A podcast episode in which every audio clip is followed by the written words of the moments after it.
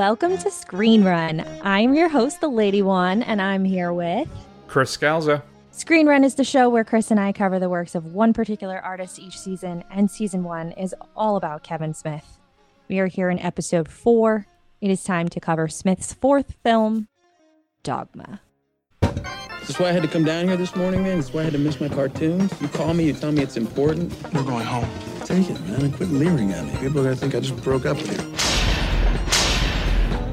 Two fallen angels have just discovered a loophole that can get them back into heaven. Outstanding work! All they have to do is get to Red Bank, New Jersey. There's only one problem.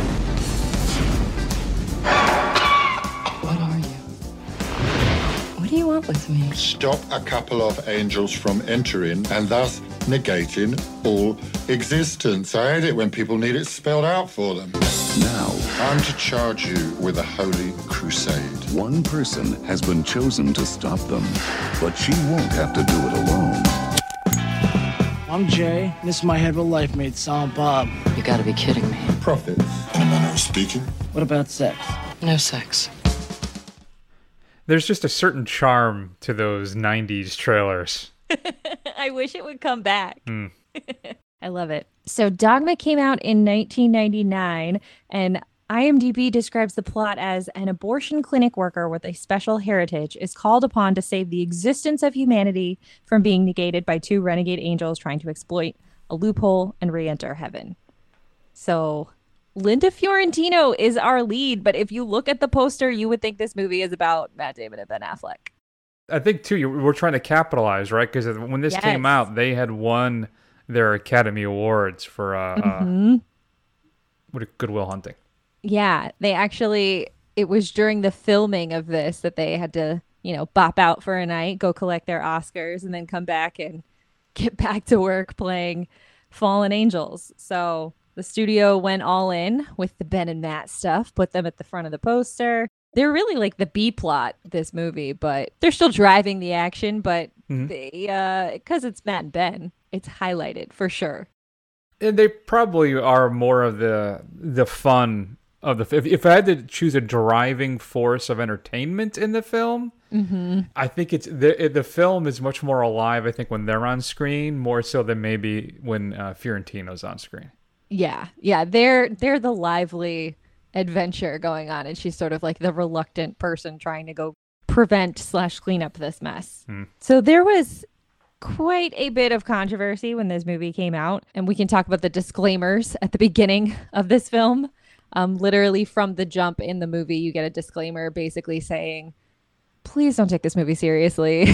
Please understand this is a comedy." Right. And then, uh, of course, Kevin Smith had to take the piss and uh, kind of mock the disclaimers that he had to put in by making them even sillier than than they start off to be. I didn't know about this movie when it came out. I didn't see it until after it had already kind of come and gone. But you kind of saw the controversy when it happened. Sure. Yeah, and, and I'll give you a, a little taste of it here from the actual. This is ripped f- straight from the DVD menu, folks. So this is some ah. quality content that I don't know you can really even hear anymore. Millions of folks chose not to see this hateful film at the theater. We were there protesting, trying to keep your neighborhood's wholesome movie house or multiplex free of this abomination. Some people saw it, and it's too late for them. But there is still hope for you. Don't watch this movie. So, and unfortunately, not a lot of people did watch it, and we can talk a little bit why that was. And it really had nothing to do with the controversy. And I actually had was right in the the epicenter of kind of this happening because when this came out, I was actually managing a movie theater, right? So I, Oh. but nothing happened, right? So, and it, now, granted, I was in the northwest corner of Connecticut, not exactly the cultural hotbed of New England but still all of this stuff that happened around this film part of it had to do a little bit with columbine that mm. had happened previously. But it was more this kind of driving force of the catholic league and what happened back in the mm-hmm. 90s there were some organizations that would boycott and protest these type of things but they were very small. And what they would mm. do is they would represent themselves as being part of this large movement when really it would be maybe a couple dozen people writing letters. Yeah. That's typically how this all shook out. So, were there protests at theaters? Maybe there was a couple in New York and LA. I don't really mm-hmm. even remember that. But there was really no vast movement. And in the end, you want to kind of have that, right? Because the whole free publicity. But one of the fun things yeah. about this, too, at the time is Smith actually infiltrated a couple of the protests and he protested his own film with them. I remember that yeah. clearly happening at the time, which was very amusing to me. But the whole thing was very overblown. Yeah. And, and really, as Smith says, as you pointed out, he kind of has fun with it and even mentions in the opening of the sc- screening. And I watched this with both commentaries as well when he talks about it. That basically, if you were able to, if you took this film seriously, once the poop monster shows up, he doesn't, he's like, he doesn't know what to tell you. yeah. Yeah, that's fair. That's fair. I so here's the thing is I didn't see this movie until God, I want to say it was probably like 2002 well, we maybe. were 5 when it came out. 13. I saw it though, but here's the problem. It was one of those movies that like Comedy Central put on all the time. Hmm. And so I was watching it on Comedy Central all the time. So they obviously there's none of the language that is in the movie. The entire shit demon sequence is cut. Like really, and it's really? it doesn't it doesn't exist in the TV cut. There is no television appropriate way to start that scene and have it continue. So literally, they're in the huh. strip club and then they're just out of the strip club. Okay, none wait, of it wait, wait. happens. Let's pump the brakes for a second. Yeah. So we can be in a strip club. Yes. But we can't show a poo demon. That's Correct. where we are. Correct. I, I, I yeah. mean, I guess continuity wise, you have to figure out a way to have Salma Hayek's character in there, I guess. So you can't really yeah. cut that scene. Maybe, yeah. But I, I don't know. I think you're you're you're doing some uh, some really mean gymnastics there to try and cut that out. But I, it, I guess that so. Man, was, must have been an interesting experience watching a sanitized version of this film. So, did you enjoy that viewing of it? How many dozens of times you watched it? It sounds like. Yeah, yeah. I thought it was great because you know I I was in high school and I was like. I can tell what words they're saying. I'm familiar with these words. But other than that, I didn't really cuz it's Comedy Central like they would they would it wasn't like the way that like TBS will edit a movie where they just are saying like freaking all the time. Like they'll yeah. just kind of like put a blur over someone's mouth or they'll just like drop the sound out for a second. And I don't know if that that way bothers me less when you're censoring a movie. Mm-hmm. So I'm watching it along thinking I like know what this movie is. I watched it so many times on Comedy Central that my religious parents got it for me for Christmas on DVD. Huh. And then I watched it on DVD and was like, wait, what now? Because I literally didn't know the entire shit demon part was in it. Wow. Like I'm watching the movie and I'm like, what is happening? that must have been quite a revelation for you to see that thing come sure to life. was. Yeah. Well, I think that's one of the more interesting things you say because you, you, say your, your religious parents bought this for you. For with all the controversy this film endured, it is a very pro faith film. Yeah. It's not I think pro. That's why they bought it for me. May, yeah, I mean, it's not pro potentially individual religions, right? But it has a very strong pro faith message throughout the whole thing, even with all the violence, even with all the profanity, even with all mm-hmm. with that, with all the poo demons. Clearly, we can see which of the two of us is the classier. But I yeah. just, um, yeah, no, I, it's it's interesting. That was one of the things that I made. I didn't recall as much when I had this revisit was how pro faith it really was. Yes. I remember more just kind of being a comedy that uh, was a send up of all these kind of different beliefs, kind of missing. But I was in, you know, I was probably in my, was this 1999? So I'm in my early, very early 20s at that point. And I'm in my whole, you know, uh, modern atheist Christopher, Christopher yeah. Hitchens type role, right? Where I'm all about logic over feelings, that type of thing, mm-hmm. you know, which unfortunately some people nowadays never seem to progress out of that uh, stage. But still, once you kind of learn, you get old and you realize how just crazy that position really is. Either way, I so I took it more as that religious satire, which it is. uh, Yeah. but missed kind of that other s- really strong portion of the film. Yeah. Just for some extra background, my dad was raised Catholic. And mm-hmm. then I had to do the basic stuff when I was a kid. I had to do catechism. I had to have my first communion. And then my mom is English. So those people don't really do religion. The Church of England only exists so that divorce could be a thing. Like it's just it's not a religious country. So my mom was like, whatever. But then my parents became like I don't I don't know how to say like conservative religious later, but they mm-hmm. they kind of did. We went to a lot of weird churches. We went to ones with like flags and like I'm gonna sing until the spirit moves me to get into the sermon, that kind of stuff. And it was in that phase of life that they were like, "Oh, she's watching this movie all the time. God is in the movie." I- I don't I don't honestly have no idea what they thought I was watching, but they sought it out and got it for me for Christmas one year.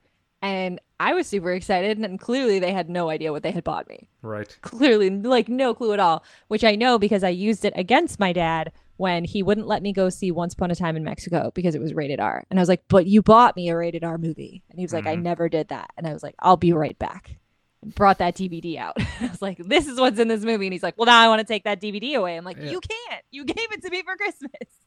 Well, I'm- i've I'm- already seen it. You're lucky he didn't take it away. I don't know if that would have worked with my family. yeah. No he he let me keep it on my reasoning and i went and saw once upon a time in mexico anyway Interesting. That's uh, it's a bit of a leap from dogma, but Yeah. And I, I, I want to point out too that the Catholic Church never said a peep about this film. They never made any statement whatsoever. It was just the Catholic League and Yeah. maybe some other loose evangelical organizations, but protest and all that stuff. It wasn't quite as big as maybe um, people remember or would have thought it would have been. It really wasn't. Yeah. It's a little little overhyped Mm-hmm. controversy. Hey, it helped sell some tickets, though. I th- I assume so. I hope it did. I hope so. So Kevin Smith, right? You, um, this may be in your notes. So if I'm cutting you off at the pass, I apologize. He had written this one over years, and actually had written was kind of planned for it to be his Clerk sequel, but they realized it was too large and ambitious a film for them to tackle next. But what I really enjoyed or thought enjoyed about it, you know, is, is Smith's really working through something here, right? I think he is out of his prior. So Chasing Amy is kind of dealing with his youth and his, you know, machismo, his male bravado growing up, you know, as a teen, late teens, early 20s, and coming to terms with, you know, other people have lives outside of you type of a thing, right? Yeah. And here he's working through a lot of the stuff that he was going through, dealing with his own religion and his own beliefs and his own faith growing up as well, which I found really interesting. And uh, what's fascinating to me is okay, let me just say that nostalgia is powerful. And just like chasing Amy, the worrying thing about me with this one is that this was going to hit me like a tsunami of nostalgia.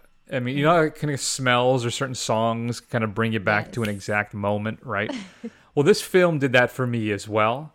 Uh, in fact, when Alanis Morissette still hits at the end of the film, it, it, it brought me right back to that movie theater when I was. I could I could remember clearly sitting in the seats. What we would do is we would get this the film, and the night before it was supposed to come out, uh, all of the staff and I we would watch it like after we closed, and we'd watch Yeah. whatever the big release was a little early. One of my favorite stories is when we did that with Blair Witch, which we can the story I can tell you another time. What? But oh my god. this is back to when people weren't sure if it was real or not. Yeah. Anyway, so I remember clearly being in this, and I, I had the poster for this, which I still wish I had because it, it uh, unfortunately got damaged when in a move. Oh.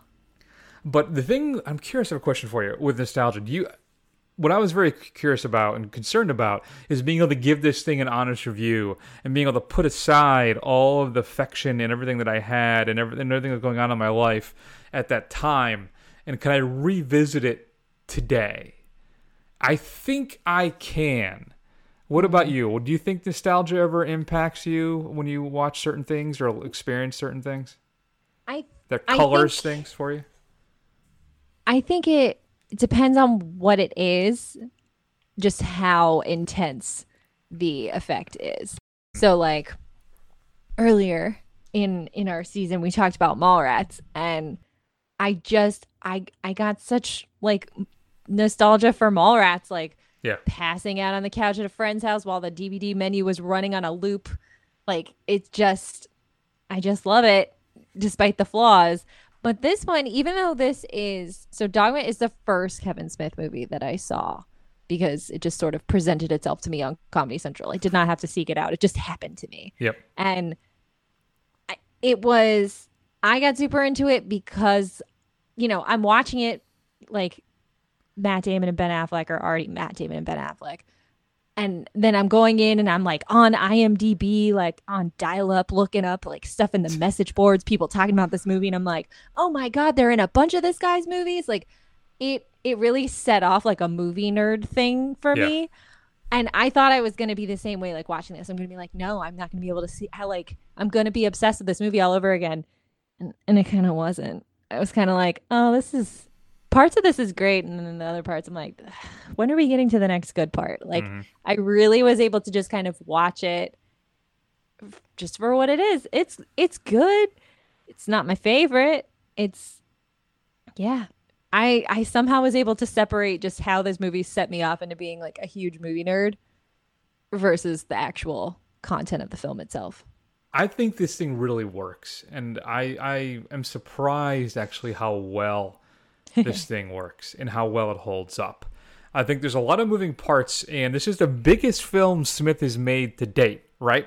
Yeah, I'm not talking yeah. just budgetarily. I'm just talking about all the moving pieces in the cast. So he's Oh, for sure. recommended by one of the producers, which is one of the more interesting things about the audio commentary is that when you listen, if you listen to it, if you can find it, because the Blu-ray is out of print, and you're going to pay 80 bucks for it, which is on the cheap end, which is crazy to me. uh, it's not available digitally. Nope. Um, uh, so I luckily have my old DVD. So I'm, you could probably get the DVD cheap. I don't know how much of a pull there is for the DVD. I confess. But uh, so every time they mentioned the the, the distributor originally, that ended up dropping them because of the controversy. They were so concerned about it, which is just I don't. It, it was a different time, folks. Let me tell you, people were a lot more concerned about this stuff than they really needed to be. But they're bleeped out. Every mention of Miramax is Yeah. bleeped out in the commentary. Yeah. And Yeah, both. it's crazy. There's the cast and crew commentary, and then there's the technical commentary with just him, Mosier, and the uh, guy that's a historian whose name I'm blanking on. I apologize.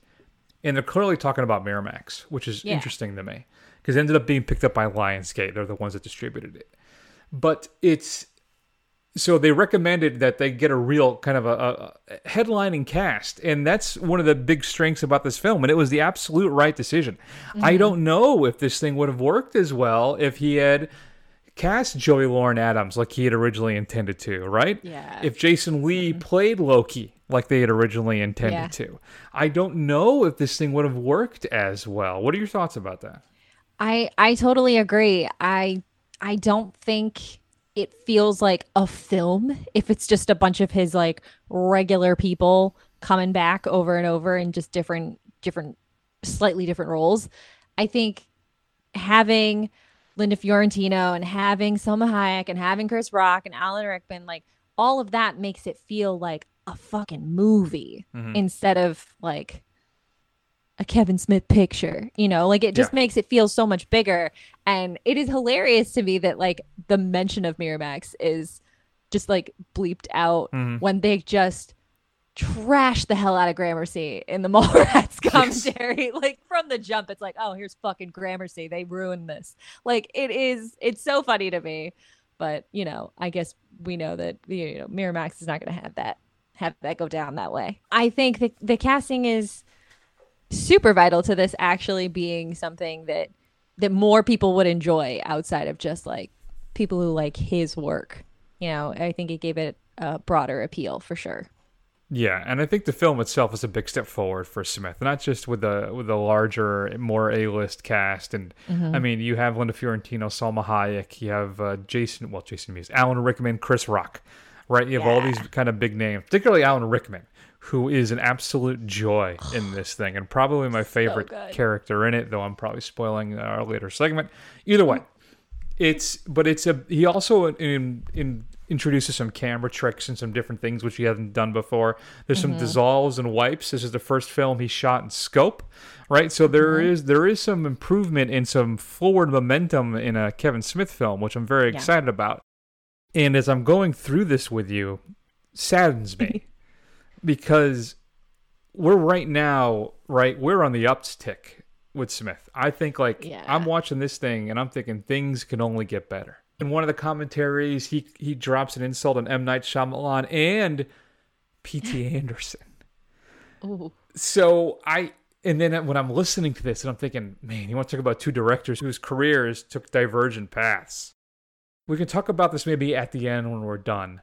But is he just limited as a filmmaker? He jokes about it all the time that he is a mm-hmm. limited filmmaker. And I'm wondering if that is, is indeed the case. That he very much is limited. That he's a guy he he prefers dialogue. He prefers a couple people or two people talking to each other and then just sitting a camera, right? Sit, just sitting it down on a table or putting it on a stand there and then just filming two people talking, which is mm-hmm. fine. But that seems to be his thing. Now, I, I as I said, I enjoy that we expand a little bit here. And I, how, for all of my love for Chasing Amy, I think Dogma is actually very, very good as well but I it just it, part of me as I'm watching this I'm it, it works for me on the revisit I'm having a lot of fun with it but I'm also slightly sad because I know I feel that uh, things don't we have a couple high moments to come but I wonder if this is the top is this the zeitgeist of the rest of this of this run I, I mean, I don't know. We just we got to keep rolling through 'em.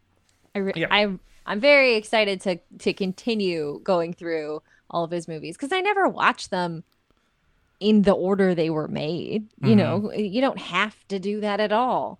Um, so you know, it's not like I'm revisiting the MCU and I'm like, no, I gotta watch them the order they came out. His That's true. movies, you know, they we're not building know, towards something yeah, exactly. It's just you're watching someone's career progress. And so it will be interesting to watch how, you know, just because you keep doing something for longer doesn't mean you get necessarily better at it. So, so Juan let me ask you is this film dated at all for me, I feel like, yeah. for me, I feel like at this time, the times now, where I think audiences today may be a little more sophisticated, and I don't know if this thing would have as much of an appeal today as it did to me, and particularly to certain audiences in the uh, late '90s. Yeah. Yeah, it feels even like the fact that it came out in 99 seems kind of late. Like like this feels more like a 97 movie. Uh-huh. like I know that's not that far apart, but like the fact that there was like any sort of discussion about like what this movie was and was saying even though it's a comedy. This movie comes out the same year as Fight Club. It comes out the same year as American Beauty. Like people are mad about this movie. you Yeah. know what I mean? Like it doesn't it doesn't feel yeah, there it's it definitely has that, that late 90s feel, but to me like 99 feels kind of crazy because I feel like by 99 like stuff's starting to change quite a bit. Mhm. And this doesn't feel like it's part of that change. This feels like it's right before it. Right? No, I think that's actually very well put. I think you're exactly right about that. But overall, it's an odd conf- conflagrate conflag. I can't say the word. It's an odd combination I don't know how to say it either. of I think a relatively high concept. I think Yeah. this is a in a lot of ways a very smart film and very clever in how it tackles the subject matter crossed with a whole bunch of dick jokes. yeah, And that's Kevin Smith's wheelhouse, right? totally. Totally. So how did this hold up for you then? What what did you think this of this revisiting? you know, I, I enjoyed it. I still really do like this movie, but it felt to me it felt a little long, probably because I was watching it on TV for so long. Um and yeah, like there it's I just wanted it to be funnier. I felt like I remembered laughing at it a lot more and this kind of go around I you know I watched it a couple of times didn't really laugh out loud that much. And Yeah. I was like, "Oh, is it not as funny or like I don't is it me? Is it the movie? I don't know. So I g- genuinely just didn't enjoy it as much because I just I wasn't chuckling the way I have been. Even even though I was, you know, struggling through chasing Amy, you can hear me have a hard time there. uh, there were still moments that that got me there and and this one is sort of yeah i just didn't quite enjoy it uh, as much i wanted to laugh way more Well, but what about this? This thing is this is this is this is church law. It's not divine mandate. Church laws are fallible because they're created by men. One of the last sacred promises, imparted to Peter, first pope by the Son of God before he left, was whatever you hold true on earth, I, I'll hold true in heaven. it's dogmatic law. The church says it's so, God must adhere. This thing has a papal sanction. Let it never be said that your anal retentive attention to detail never yielded positive results. Can't be anal retentive if you don't have an anus. Outstanding work. So I agree with you. I think at the time when I saw this, I found it uproarious. Right? I like I thought it was hilarious and one of the funniest Mm-hmm. things I had ever seen. And I enjoyed it. I really it, and it's weird. I, I just I enjoyed this revisit. I had a lot of fun with it. I laughed a couple times. I didn't, you know, cry from laughing or anything like to that Mm-hmm. to that end. But for me, it was still a great time. I still had a lot of fun rewa- rewatching this thing. yeah it's still good it's still good and matt damon and ben affleck together are just, just delightful Oh, for sure. that exchange is my favorite in the entire movie. Mm-hmm. Just like the bouncing rhythm of their back and forth is just it makes me like kick my legs watching them do it. I love that scene. no, yeah, it is all. It, that scene is a blast. There's a lot of great scenes too. You know what's funny too in the airport scene? Uh, I don't know if, if you caught this because I, I don't recall which commentary. I think it's on the fun commentary. Yeah. right. Is. that Gwyneth Paltrow is actually sitting next to Affleck at that airport scene?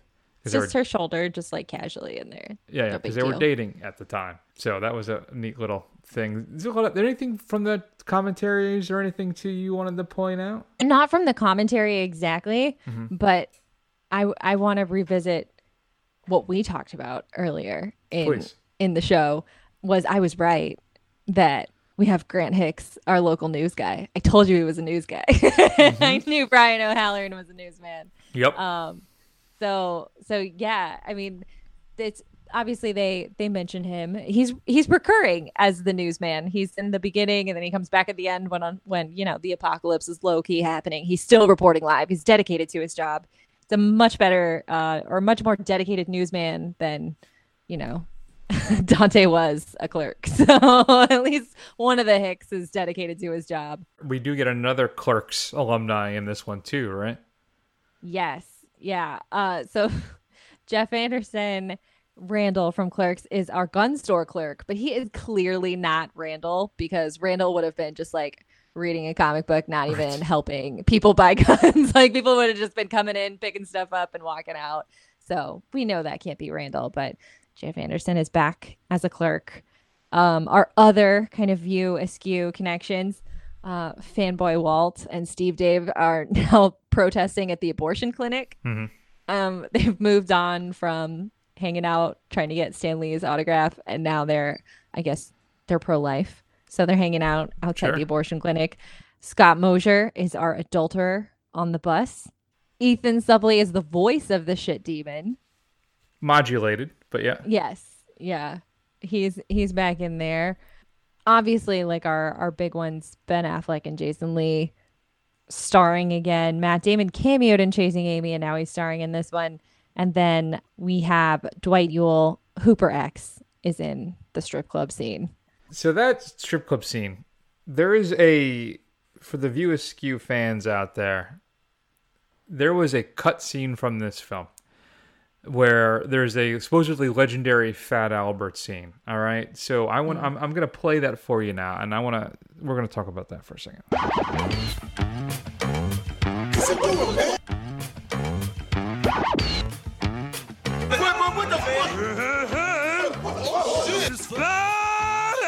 Sing it!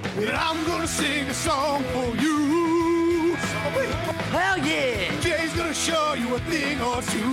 Nooch to the nick to the nooch, nooch, nooch! You'll have some fun with me and all the gang. Represent, represent! Learning from each other. How we do our thing. Nooch, nooch, nooch! Kicking it with food stamps! Nooch, nooch, nooch! All about the back slam! Uh-huh.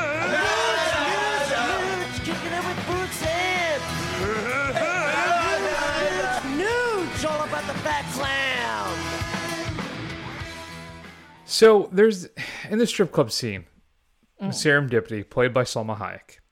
Yeah. So Salma Hayek is a muse, right? And she uses her abilities to basically get Smith and Jay, as well as uh, Dwight Ewell and his gang, uh, to kind of compete with each other by how much money they're going to pay her. And mm-hmm. Smith ends up pulling out more cash, which in a cut scene, you see actually Ewell pulls out a gun and basically mm-hmm. threatens to kill them. Now, it cuts though before that. You never see that happen. Yeah. The full scene. Okay, so Smith says, "All right, I'm trying to. How do I word this? So what happens is Muse and Smith stand up, right? So they're confronted by this gang. And Muse goes, starts ripping into Ewell and his gang. And it's exceptionally racist. Okay, he talks about how big his lips are, their love for watermelon, and calls them a monkey. Now, Smith, before the, sh- the scene is shot, he talks. He brings in Chris Rock. He brings in Ewell. He brings everybody who's going to be in the scene together, and they talk for an hour about how he is. This is a satire on racist tropes. He's trying to make a point about how dumb and ridiculous this is. But the problem is, it doesn't make sense. Mm-hmm. Why would Jay do that? He does that because he thinks Kevin that Silent Bob is is strapped, right? He's, he's that he's got a gun, and when he finds out Bob doesn't have a gun, he they both get scared, and so Serendipity plants Fat Albert into their head because he knows that because she knows that Ewell and his gang are huge fans of Fat Albert and the gang. So mm-hmm. she plants in Smith's head and Jay's head to do this little performance on the on the stage to kind of make everything okay. Yeah. But it is very I'm going to be charitable. Now all right. I'm not saying Smith is a racist. I'm not saying that at all. I'm saying that this is a very misguided attempt of trying to make some kind of moral statement and it just mm-hmm. falls entirely flat. And the problem with it too, not only is it just misguided, it just doesn't make sense coming from Jay because it relays and exposes Jay as potentially being somewhat racist. Yeah. And, and he's ma- supposed to be a prophet in the movie. Yeah, it doesn't it just doesn't make sense. Now, yeah. Smith says that it was in one of the early cuts from the test cuts, right? And that mm-hmm. the, the, test audience just didn't find it funny. They just think it was funny. It didn't really work, even though they all thought it was hilarious. So they mm. cut it. Yeah. The whole scene, is a deleted scene in the DVD. I'm assuming in the Blu-ray. It, but it is not good. It is not funny. It is overly long. That whole scene runs for like another 50 seconds, uh, maybe another minute and a half. It explains why later on in the strip club they're very all very friendly, but mm-hmm. it's it's bad. It is not good at all. Yeah. Sounds like a wise cut. At, at, least they cut it. yeah. So there you go, Smith and Smithomaniacs. Yeah, we included. Yeah. If you've never heard it or seen it, I gave you at least the Fat Albert rendition. Yeah. I've saved you from Jay's racist taunts, which I don't know. I, I, I maybe I understand what he's trying to go for, but it's a big swing and a miss. You know, it, yeah, it's way too pitchy for me. You know, it's it's it's it's no good. Yeah, it's I don't. I don't think we need it. We don't need it. No. Yeah. And one thing about this film too, which I appreciated, that we start to ease up on the gay and the hard R jokes. Yeah. Yeah, I think it's kind of interesting. This movie, as far as what Kevin Smith has done thus far in his career at this point, he he really is shifting pr- pretty dramatically into what he's joking about, and I'm I'm more comfortable with this. Like I'm I'm more comfortable with like, hey, you know, maybe we should give the idea of the Catholic Church a hard time. Like let's do that instead of like I I don't I don't know. It just feels like a little more like again i'm more comfortable with this like the way i was comfortable with the stuff he was doing in Clerks which is like this is stuff you know. This is your story. Mm-hmm. was like what what i was not feeling in Chasing Amy was i was like you're telling your version of the story but like you're missing her story. It's right here and you're missing it. And so at least now he's back to he's like i was raised catholic.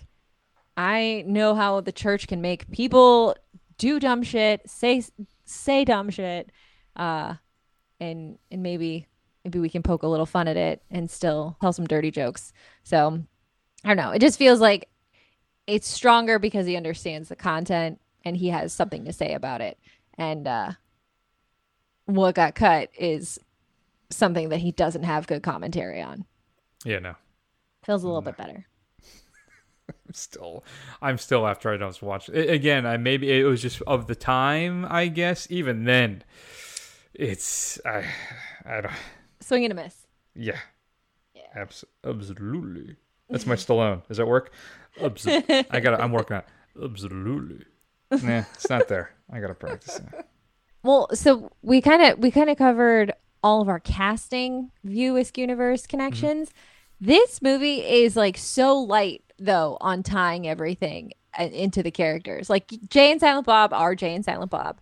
They do mention the quick stop, but like we're not diving into but the was nonsense. So forced, of, wasn't it? It felt very like the mention of the quick stop felt very.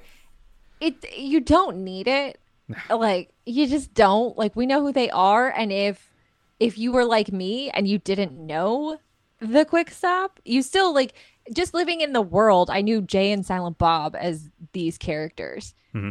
Like just from being a teenager then. I just knew that. So, yeah, you don't need it, but it was good that they didn't like force in some other nonsense and we have Bartleby's a, a seer. He's he can see like all through he's been watching history this whole time. I'm glad he didn't tell some weird story about like Trish the dish. We don't need to know what he was creeping on in New Jersey. So I'm right. glad they didn't force in anything extra to connect it to like the same fucking high school mm. that we keep kind of like imaginary high school class of people we keep going back to. Yep. So it was it was light on the connections, but of course it introduces Mooby into the universe, which will be very important later. Yes. Uh, very important within the movie itself, but uh, it's coming back strong in Jay and Silent Bob Strike Back, and of course Clerks 2. Hmm. We will have more movie.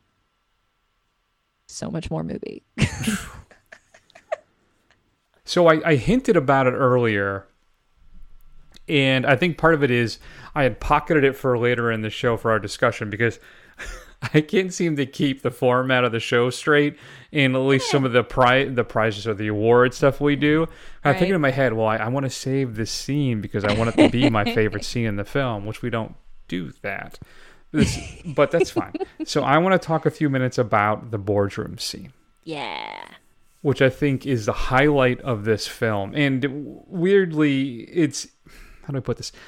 It is the smoothest of all the scenes in the film. I think the way mm-hmm. Damon and Affleck play off of each other is great. They're so good. And the writing and the dialogue and the line deliveries, I think, are just the way the the scene just flows. Yeah, it is. I think one of the best things Smith has ever done. What are your thoughts? Yeah, no, I I absolutely loved it. Even though, again, I'm gonna say it again, that I saw this movie on TV. There is nothing about that scene that you need to remove from television as far as like broadcast goes. There's no questionable language in it. Everything, all the violence is off camera, it's implied. It's just, you don't need to edit that at all to show it on Comedy Central at four in the afternoon. It's fine the way it is. And, you know, just watching that scene, I was like, well, those those guys are really good. like yeah. this is this is incredible. Like it's it's one of the best parts of the movie. Um, you know, I know they talked about like the length of the movie was a concern, like through their commentaries. They mm-hmm. mentioned the movie runtime was always, and it's just a Kevin Smith thing that the runtime is always going to be ridiculous to start with, but that the studio was never ever wanting them to cut this because it's Ben and Matt. You can't yeah. cut a Ben and Matt scene. no, yeah. And from what I understand, that they had actually designed to shoot the whole scene, like shoot the violence shoot yeah. Loki going in and killing everybody. They had this whole grand thing drawn up and how are they going to do it. Yeah. But I, because and, and and then they talk about this too, right? Because all the boardroom members are all stunt people. They actually mm-hmm. flew yeah, them yeah. out, hired stunt stunt workers to then do this basically big action set piece where Loki kills everybody. And I think I don't know if it was timing, if it was money, whatever, or maybe a combination of both, whatever it Mm-hmm. is. And they ended up doing it all off screen. And one of the big critiques of this film at the time was how violent it was and how. A, it's supposed to be a comedy dealing with faith, and you have so much violence. But a lot of that's in almost this entire scene, it happens off screen, right? We Yeah. cut back into the room. You see some blood on the walls. There's some blood on the door, right? At one point, there's a Yeah. you know sh- like a squib that shoots on the door as after he Yeah. starts shooting people, but you don't see anything that actually happens. Exactly. So, um, but still, Affleck and Damon make a lot of fun choices in this particular scene, and it is like I said, I think it's the best part of the whole damn film. Yeah, it's so good. So I think that was for both of us probably our favorite scene in the movie. So let's get into our other picks for this. What's your Absolutely. favorite performance? Individual performance in this movie. Um, I'm gonna I'm gonna show you. If you should decide to stop being selfish and accept your responsibility, you won't be alone. You'll have support. What? More angels? Prophets. In a manner of speaking. Uh, two of them. The one who speaks, and he will, at great length, whether you want him to or not, will make mention of himself as a prophet. The other one, well, he's a quiet type. Look, I've got to go. Just try and remember, we're working in a time frame here. So it's Alan Rickman for me. He probably has 15 minutes of screen time in the whole thing. But he, for me, was the most enjoyable part of the film. Particularly, too, also at the end when he shows up with God, right, played by Alanis Morissette. Mm-hmm.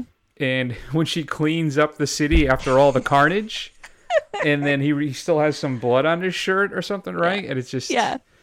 He's just so frustrated. He's Yeah. so great. So Rickman is the most fun for me uh, in the film. I know it's it's a much smaller role, but he just what he's able to bring to the role is just so much gravitas and and still fun. And his his deliveries of his lines are, are some of my favorite in the film. Like when when Fiorentino asks him what God's like, and he's like, funny. You know the way he says how funny Yeah. she is. You know, they're just it's just perfection. Yeah. He's like so weirdly comforting. Yeah. Yeah. That's Yeah. a great way to put it. You're exactly right. Yeah. You feel like everything's going to be okay Mm-hmm. when Rickman shows up. for sure. no, he's awesome. He's so so great in this.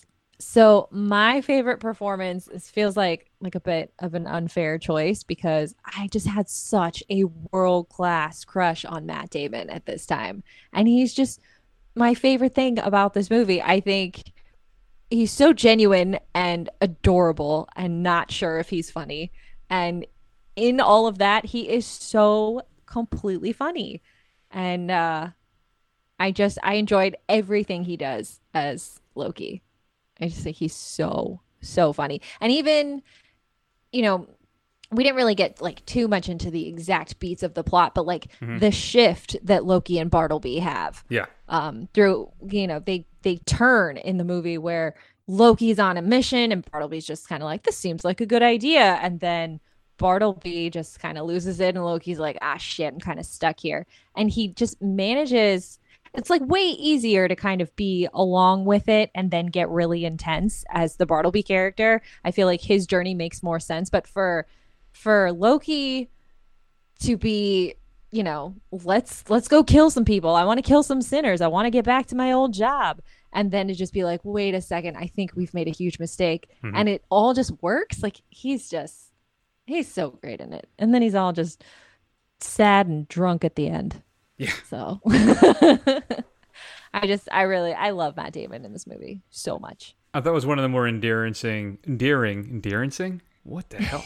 one of the more endearing things too during the commentary, where they're talking about how Damon was very nervous because he hadn't Yeah. done comedy before, and he kept Yeah. checking with Affleck and Smith, like, "Is this working? Am I? Is it? Am I doing okay?" am i funny yeah. it's like yes yes you are funny promise So one thing we don't we don't we haven't talked about at all is Jason Lee's Azrael character, and he's Yeah. he's our villain, and yet we haven't mentioned him at all. And aren't you a big Lee fan? What what's up with that?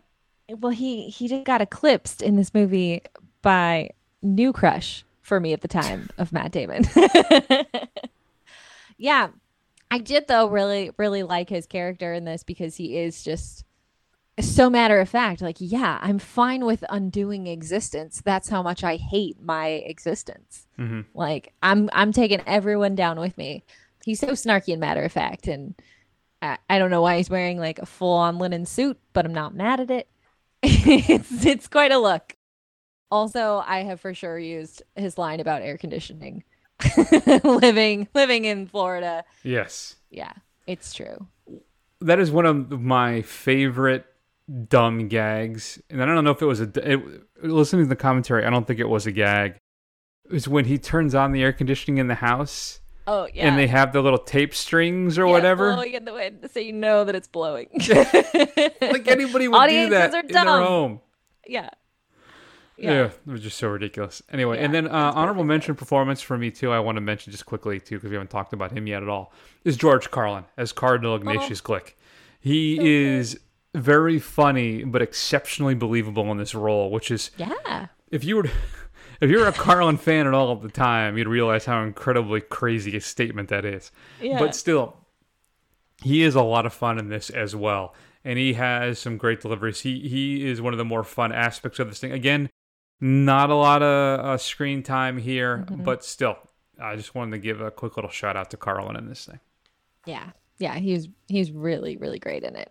All right, our next category here, best reference. So here's the problem, right? So you talked earlier about just the connections to the View Askew verse, but yeah. the references are small. There are mm-hmm. few, if any. So yeah, it's not I, a whole lot. I guess I'm just gonna go with the Shermer, Illinois thing, Illinois, as Illinois. Jay says. and it's very tangential because it just talks about how you know Jay at the end of Chasing Amy says like, does he say they've got to go to Illinois or at least I got to go someplace? And I don't know. But yeah, it, I feel like it comes up.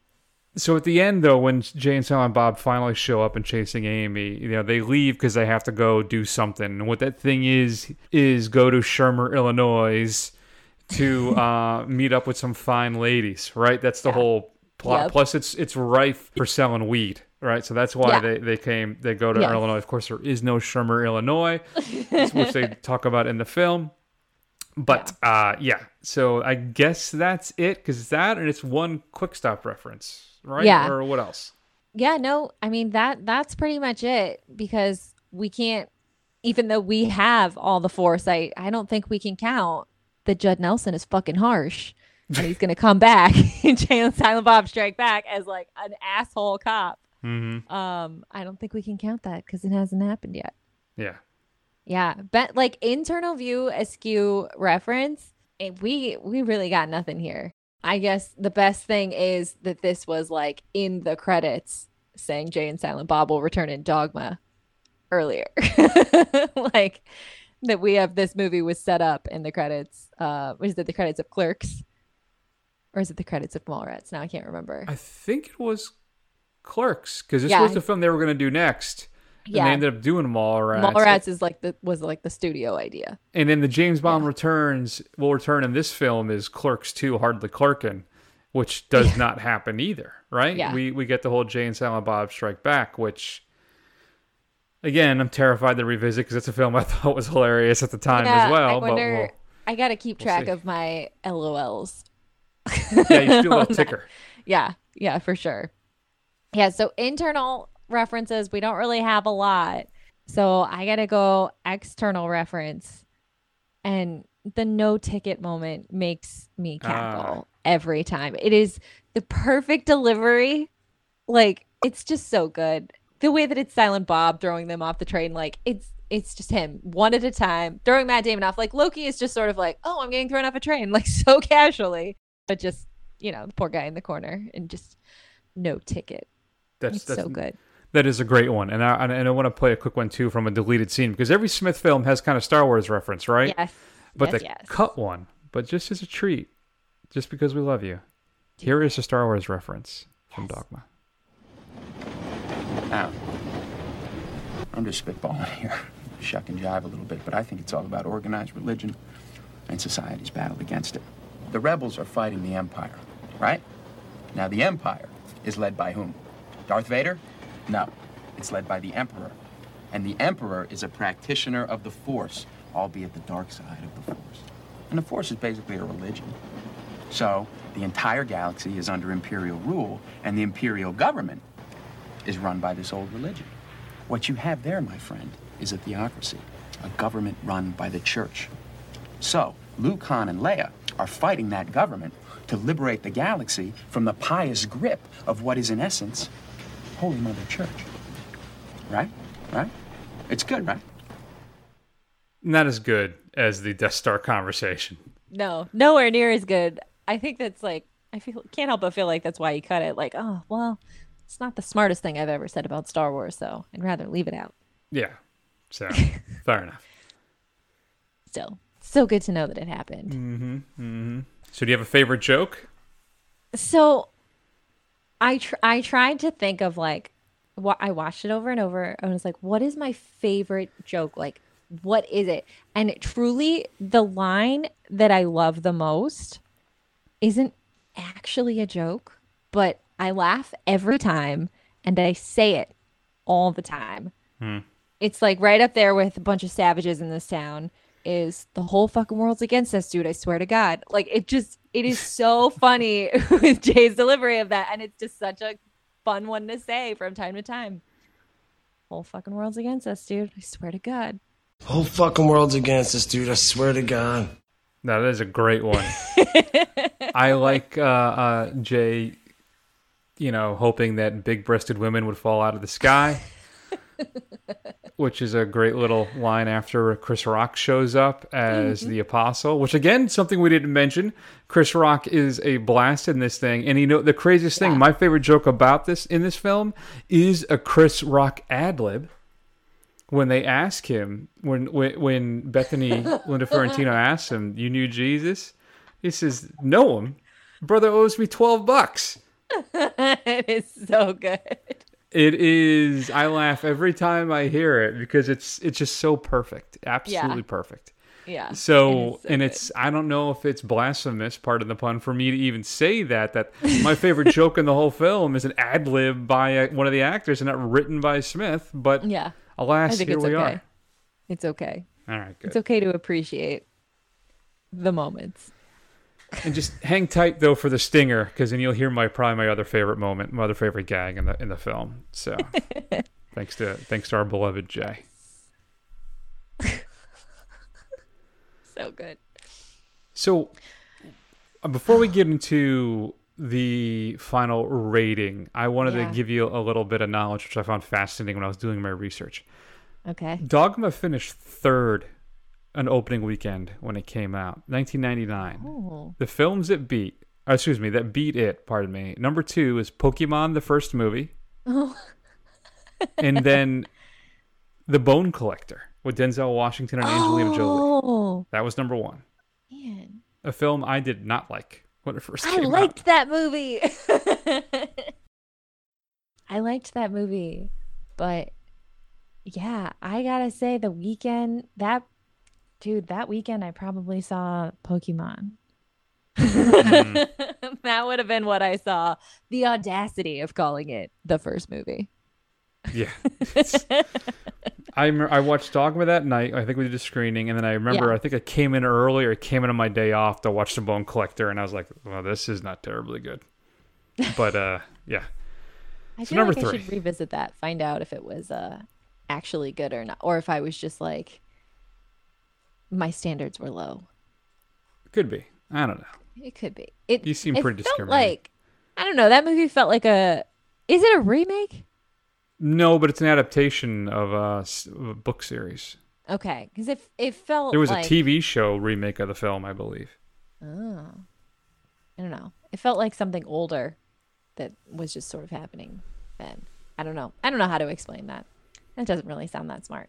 But I for sure, for sure saw Pokemon the first movie and then watched it like on tape a bunch. hmm You know, babysitting my cousins. Was Good times. Not not because I loved the movie and had the soundtrack. It's definitely not because of that. That soundtrack was amazing. I'll take your word for it. it's so good. It's like some really, really classic late 90s pop. Nice. Yeah, great stuff. Are we? Is it time for the the movie ratings? Yeah, I think I think so. I gotta work. I, I gotta get some kind of drum roll clip in here at some point. That'll be fun. But uh, no. So, what do you what, what did you think? So, I went into this thinking that I was going to rate it like super high. It was the first Kevin Smith movie I saw, kind of set me down this path. I loved Matt Damon and Ben Affleck in this. I remember thinking it was so funny, and it was one of the first times I saw a movie and was like, that's mm-hmm. kind of smart. And then just rewatching it, I was like, yeah, there's some good stuff here, but I'm not like loving this experience the way I wanted to. Mm-hmm. Mm-hmm. So just a three. Is that out of three?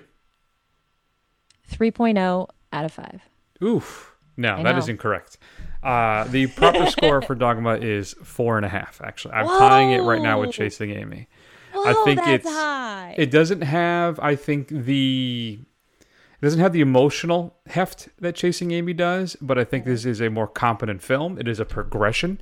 I think mm-hmm. Smith expands himself here and does a great job with this film, tackling some potentially difficult subject matter, uh, something that's kind of close to his heart as well, and some kind of high high concept stuff here, but still being able to deliver, I think, a very very funny comedy. So mm-hmm. I'm I am gonna give Dogma a four and a half. Maybe after a couple beers, you can talk me down to a four. I'm in a particularly nasty mood, but right now I'm sitting at a four and a half again for Dogma. That is high praise. There you go. You're welcome, America and the world, wow. Wow. the universe. So, what's coming up next week, boss? How terrible is it that I can't find the the sheet right now, so I don't remember. Hold on. Uh what is this? Why can't I find it? Why don't I just know? I don't know. Why don't you know? But I don't. I mean, I only mentioned it a couple times. Is Wait, is Jay and Silent Bob Strike Back next? Yep. What? Man, look at me being totally prepared. Yeah. Okay. You want to reset that? no, I think we should leave me in not knowing. I think it's. you never get it. You're never going to get your NPR gig, you know, or your. Uh... So yes, next, Jay and next Silent Bob Strike Back is next week. Wow, this is going to be weird, but okay. I forgot Eliza Dushku was in that. Well, how could you forget that? Well, because I was more of a Shannon Elizabeth guy who was also in that. Oh, that's gonna be a weird episode. I I've seen that one a lot, like a lot. I so that that's next. I saw that in the theater. I think I've watched my DVD. I think twice, but I have not watched it in at least ten years, if not longer. oh boy. So, oh boy, this will be a fun and interesting revisit. That is for sure. Yeah. So that'll be that'll be the next episode. But for now, you can find Screen Run anywhere podcasts are found. Give us a review and a rating, and you can follow us on Twitter. I am at the Lady Wan. That's W A N. And Chris is at CG Scalzo. I wrote it down this time. Look at you. Yeah, I wrote that down. I didn't write down what the next fucking movie is. and of course, you can check out screenrun.fun for all the information you could ever need about this show. I love that you just get so elated and so filled with joy every time you get to say it's that. Dot fun. it makes me so happy. Like so happy. Good times. I'm glad. Good for you. So we'll talk to you next time, guys. Take care.